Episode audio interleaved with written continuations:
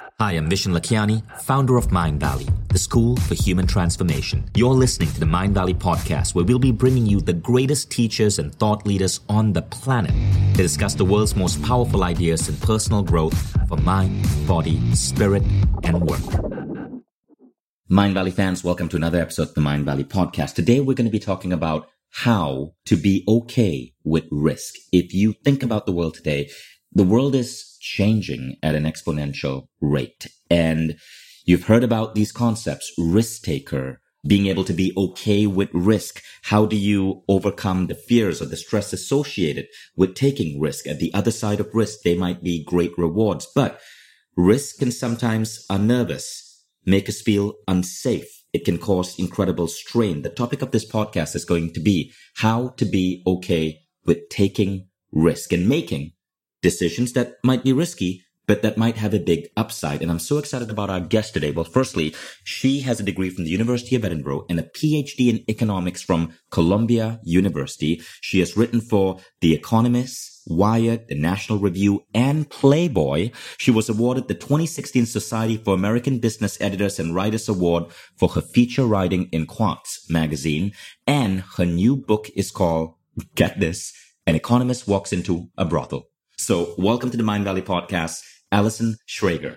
Allison, so good to have you here. Thanks so much for having me. Allison, first, what's up with the title of your book? I mean, I love it. We thought it was hilarious, but I'm curious to know. Well, I spent a lot of time in brothels. And wait, what? you, you can't just start a sentence like that and not elaborate. Well, as I said, I am an economist who studies retirement, which is a risk problem. And I had this idea that good risk taking didn't just happen in retirement planning, it happened everywhere. So I seeked out some, you know, really quirky industries to see how they manage risk and how they think about risk to help understand you know my risk problem better and it turns out to help everyone understand risk better so first let's talk about risk right so what were you doing in a brothel i mean the book is called an economist walks into a brothel what were you studying in a brothel well, initially, the brothel invited me out there to learn negotiation skills because they have a negotiation training program. Because every transaction is individually negotiated. And so they wanted the women to become better negotiators so they train them in their negotiation skills. And that's something I've always struggled with. Like, I've always had this fear of hearing no, or like feeling like if I asked for more money at a job, it would make working there uncomfortable. So they have the same issue. You can imagine, like, you ask for more money before you have sex with someone. I mean, it is a fairly fraught situation. So they train them in negotiation skills. So they invited me out there to learn that. And I was just really struck by what great businesswomen they were and how much money they could charge. And it turned mm-hmm. out they could get away with charging all this money because it's a fairly safe transaction and that you pay more and you know you don't have to worry about getting caught by the police this is sort of public humiliation. This is on the customer side. So mm-hmm. It turns out it's just like any other market, particularly a financial market, where if you pay more, you reduce your risk. And this is like the central theme in finance is you can take risk and get more for less, or you can pay more and reduce your risk. I see. Okay. So when we talk about how to be okay with risk, what would be some of the advice that you would have for the people listening? And let's talk about risk in the moment. Why are risk important in the first place? Well, our lives will not move forward unless we take risk. I mean, it's not something we could hide from. And the more risk we take, the more we'll get out of life. Like, think about having a relationship, you know, is a huge emotional risk, but, you know, ultimately it means you're for a more satisfying life. Your career isn't going to move forward unless you take bigger risks. But I think we often get the wrong message with risks. We don't really educate people on what risk is. So, what my book does is it has five main lessons of how to take risk and how to take risk in the right way. Because what we do in retirement finance, finance or in finance in general is people don't just take huge risks or not, although that's certainly how we like to think of it. Is it's always like, how do you choose what risks are the right ones to take? And how do you take just the right balance of risk and safety so you get what you want without having to take any more risk than you have to, but can still get the most out of life? So, have you noticed in your research that there's a high correlation between people who are risk takers and people who are really doing well in their careers and in life? Although, as I said, like the more risk you take, the more you have potential for. But I don't think it's true.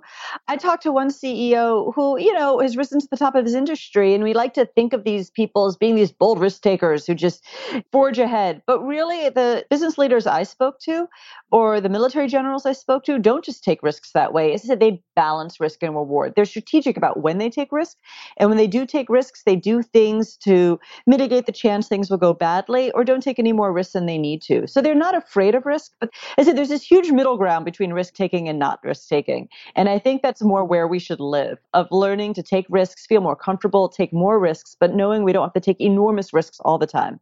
So give me an example. Like when is risk taking something that we should be doing? It can be large and small things. It can be even less time to go to the airport.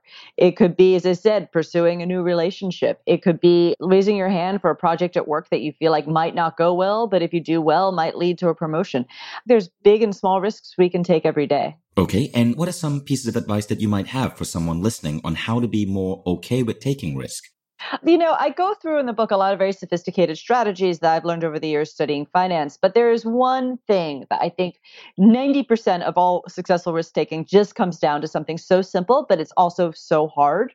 And that is when you take a risk, knowing what you're taking a risk for, like having a very clear objective of, you know, if I take a risk, I will get this and this is what I want. I think often we just feel like I need a change, so I'm to take a risk, or I'm unhappy, so I'm to end my relationship. I'm going to quit my job.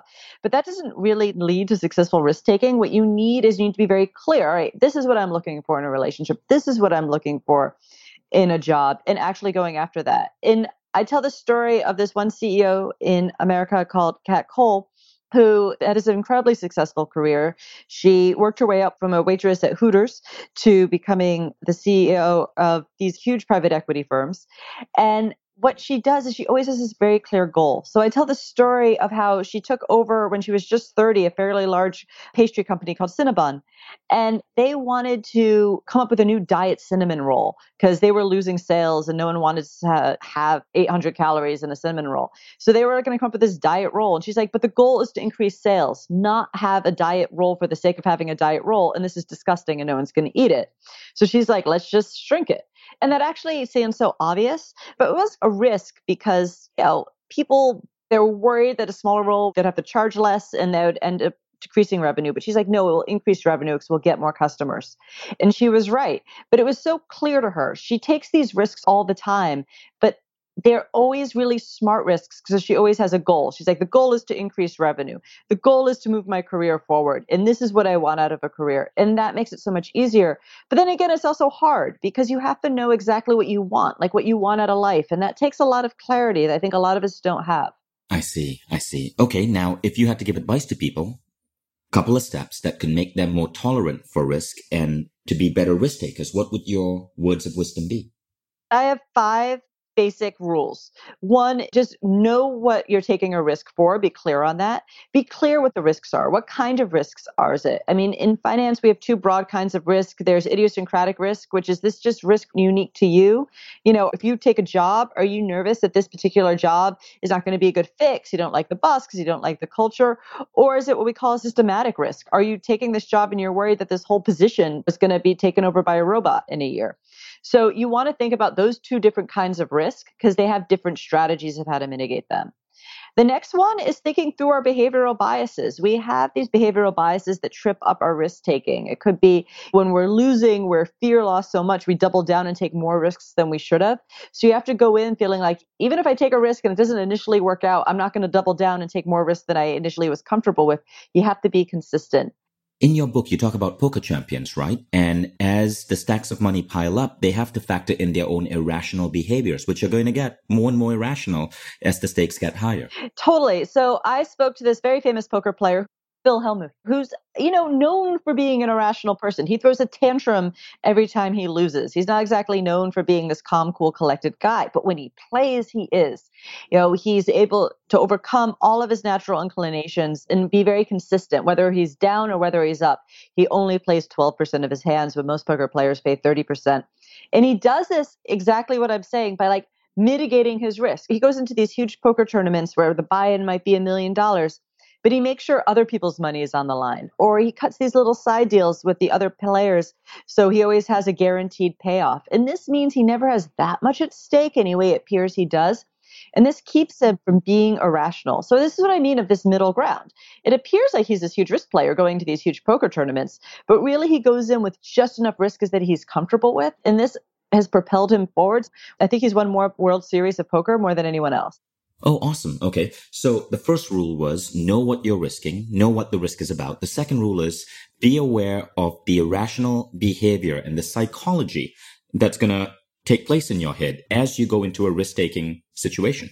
Exactly. You know, I mean, there's a lot of lit- written about behavioral finance and how we're so irrational, but there's also a lot of evidence that when we're aware of these biases and aware of these behaviors and have experience doing more risk taking, that they tend to be less prevalent.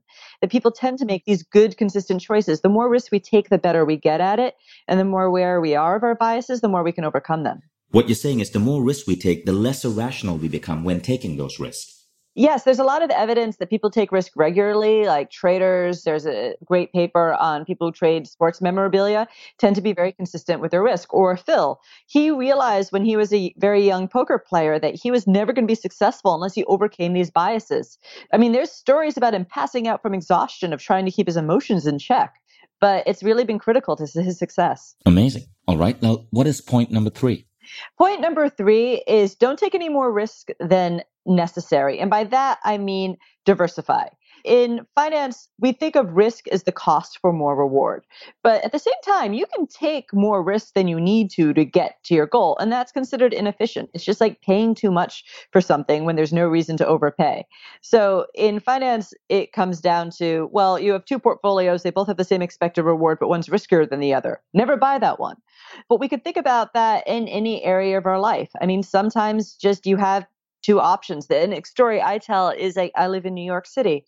And to get across town, you can take a bus, which on average takes about 25 minutes, but it could take anywhere really between maybe 15 minutes and 40 minutes because there's traffic and people getting on and off and all these things, as opposed to walking always takes 25 minutes exactly. So it's like, why take the bus? You get the same benefit, but for taking less risk. But generally, you know, you don't have the options that clear. In finance, we can get rid of excess risk by diversifying. And this can happen in any area of your life. It could be when you're single dating multiple people. I tell the story of horse breeders in Kentucky who are not diversifying enough because they've been inbreeding their horses much more. And as a result, you're getting these like freaky horses. Got it. So diversification is essential. And I guess this also applies to investments, having a diverse portfolio. Exactly. Because in finance, if you under diversify your portfolio, you're taking more risk than you need to. You get a lower return and more risk. Perfect. Now, what about tip number four? Tip number four is how to manage the downside. And there's two different ways you can do this. So this is about calibrating and taking the exact amount of risk. One is hedging, which is breaking up your investments between risky and risk free portfolios and figuring out the right balance. And the way you're supposed to do that in finance is figuring out your goal and taking exactly enough risk to get there. And this could be, as I said, an example of a hedge is if you bet against your favorite sports team. If they win, you're happy, but oh, you're a little less happy because you have to, you know, give someone money. So that would be a hedge. On the other hand, if they lose, at least you got some money out of it. So you kind of have balanced it. Of course, you can always flip it around and you can bet on your sports team. And that would be like the equivalent of taking leverage in financial market. If you win, you're doubly happy, but if you lose, you're doubly upset. So you've enhanced your risk. The other way is insurance. And that's a little different in that with hedging, you give up some of that upside. Like if you are half in bonds and half in stocks and stocks go way up, you give up some of that return. With insurance, what you do is you pay someone, they take all your downside risk, and the rest is all up to you. If the stock market takes off, you get all of that minus whatever fee you've paid for them to take on your downside risk. So you've gotten rid of downside and you get all the upside. Of course, you have to pay for that, and whether or not it's worth it is question. And we see this all the time. Like if you go hiking and you carry extra water, that's insurance against getting dehydrated. Anytime we sort of have that plan in the back of our head is how we insurance. And for that chapter, I actually went to a big wave surfing risk conference. Big wave surfers get together and talk about risk, it turns out, once a year. And so their big insurance are jet skis. So they're sitting there in the water, and if they wipe out, it's there to rescue them. So it's insurance. Of course, the downside of it is two things. One, it makes them feel safer, so they end up taking bigger risks. And two, just like a stock option, it's insurance, but it can also be used as leverage. They also use the jet skis to push them on bigger waves they could not possibly surf which also means they take bigger risks and sometimes they should. And so this is why they have an annual conference is they're debating, you know, what is responsible risk taking and who bears responsibility for that. I see. Okay. So we have know why you're doing it, be conscious of your biases, diversify, hedge, and the fifth tip is also be aware that risks are a plan for everything you can imagine happening. But sometimes things happen that you just never anticipated. Ultimately, we're taking guesses about the future, and the future is always unknowable. So the last one is just leave just enough room for flexibility to be able to change your plans. For that story, I spent time with a military general. The military in any country is obsessed with risk planning because the more they plan, the cheaper it is to fight wars. And they like predictability. But war is always uncertain. Things never go down how you expect. So the constant struggle in the military or in finance or anything is how to plan, but also leave just enough room in case things go wrong. Like the man who taught me finance is Robert Merton. He's partially known for having this huge hedge fund that almost took down the whole economy because they planned for all these risks that happened. And then Russia devalued its currency. And then they had all these risks they didn't ever anticipated. And it's particularly dangerous if you take on a lot of leverage. So if you've borrowed a lot to make an investment, you have no flexibility. That's why debt can be very dangerous. So the key is always having enough liquidity, and this can happen in any plan. In the military, this means really training your soldiers to be able to make decisions on the fly sometimes and be able to abandon plans and have the confidence that they know when they situations have changed and to change their plan. I see. Well, these are wonderful five tips. Now, as you were talking about them, I was thinking about how to apply them in my life. And this is what came to me. And I'd love to share it here with the Mindvalley audience because I think it'll be interesting to see how we've been thinking about it. So we have this big studio that we put out for a week in LA and a week in New York every year. And it costs a bomb. It's like a freaking epic studio. But this is where we bring in top tier teachers and we produce episodes for our program, Mindvalley Mentoring. And we are slowly leveling up to Netflix quality. But I think the five principles that you are sharing, I can apply directly in the decision making I have to make as we are creating this new studio. For example, we know why we're doing it. We want to create the best quality content out there. But at the same time, I like point number two, which is be conscious of your subconscious biases. So for example, there have been many situations where we bring in a big name, famous celebrity to film and they suck. And you want to bring them in because you know that you've read about them and you've seen the success they do. And they may be a big name entrepreneur, but when you bring them onto the set, they are not consciously competent of why they're successful. And you know they spew out stuff that isn't going to resonate with our audience. So we are conscious of that. That's point number two. So the first one is know why we're doing it. We want to up level. Number two be conscious of the biases in our case towards big name authors who might not be as good as a teacher as someone you've heard less about. Third diversify. We try to bring in a variety of authors knowing that roughly 5 to 10% aren't going to make the cut after the filming. Fourth we hedge our risk. Rather than have an elaborate set and have a situation where you need hours upon hours upon hours of preparation to film someone. Sometimes a celebrity suddenly says yes, a dream author that we want to bring on. And we have to be flexible and make time for them to pop in during their busy lives. And so hedging means we have a set that is not as perfect as we want it to be, but it sure is flexible. And fifth, expect the unexpected. Sometimes there are cancellations, sometimes the power goes out, sometimes someone trips the lights. So I found that what you just shared so applies to the big conversations I had today with my team on how we are going to be setting up our next studio in New York. And I wanted to share that with those of you listening so you kind of understand what's going on behind the scenes as you're consuming Mindvalley products and how we can maybe take these five ideas, know why you're doing it, be conscious of your unconscious biases, diversify, hedge, and expect the unexpected. How you can apply these five things into your decision making process. So thank you for this conversation. Guys, thank you for joining the Mindvalley podcast. And Allison's book is An Economist Walks into a Brothel. Try to forget that title. I bet you can't. You'll find it on Amazon. Thank you so much, Allison. Thank you.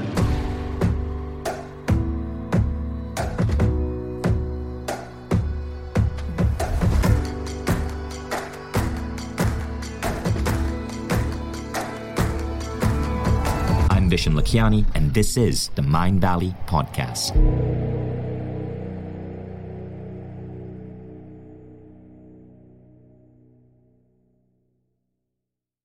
If you like the Mindvalley Podcast, take the next step. Become a Mindvalley member. Imagine being coached daily by the greatest teachers on the planet. How quickly would you transform your health, your mindset, your body, your relationships? How quickly would you double the size of your company? How quickly would you see your career grow?